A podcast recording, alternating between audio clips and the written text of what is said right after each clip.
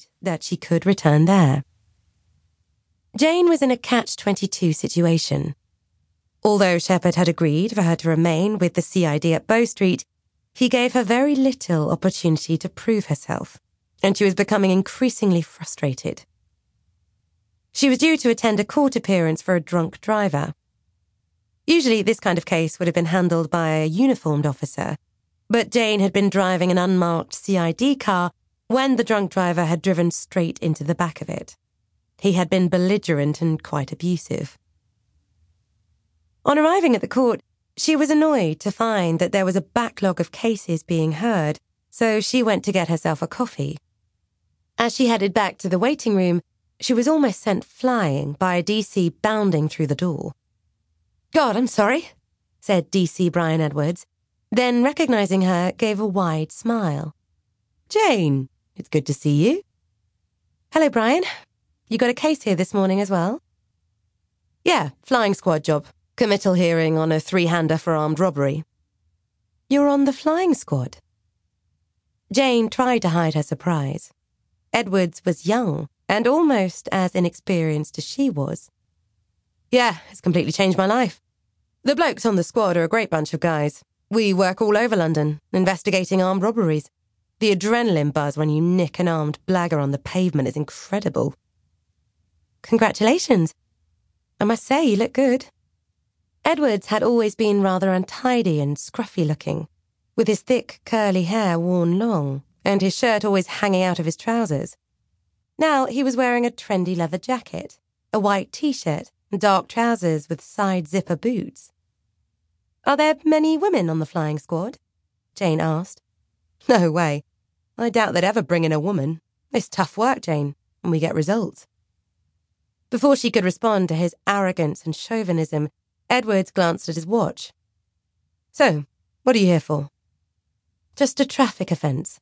A drunk bloke rammed into me whilst I was driving the CID car. Edwards laughed. He turned to look over at two men dressed in similar clothing to him as one gestured for him to join them. See you around, Edwards said, as he sauntered over to them. By the time Jane got to the CID office three hours later, she was in a foul mood. Edith, the CID's clerical officer, who had worked alongside Jane since she started at Bow Street, smiled warmly when she saw her. Everything go all right in court? Yes, guilty. Banned for two years and a hefty fine. When do you think how much paperwork I had to do to get him in court, he wore a smart suit and tie and said it was out of character, blah, blah, blah. Considering the lip he gave me, he got off lightly. Well, you've got a load of shoplifting crime sheets on your desk from DCI Shepherd. There's been a slew of clothes nicked from Oxford Street stores today. Shoplifters? That's a uniform crime investigation, not CID. Not when they all happened within an hour of each other.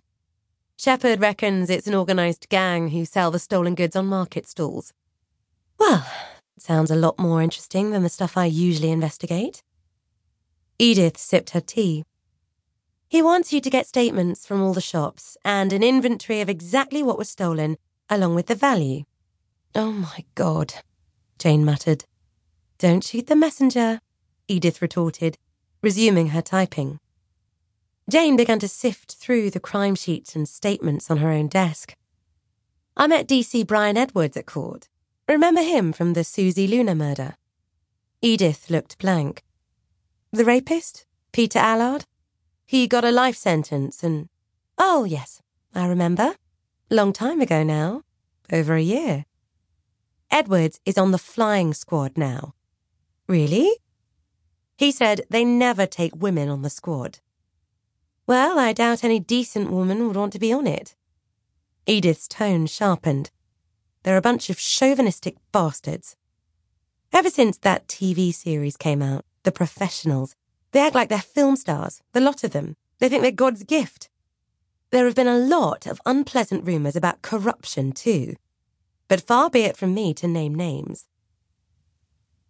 Jane processed the Oxford Street reports for the rest of the day, drawing up charts of the shops, times of the thefts, and a description of the suspects. She then filed everything methodically, just as DCI Shepherd liked. But she was finished by 3.30.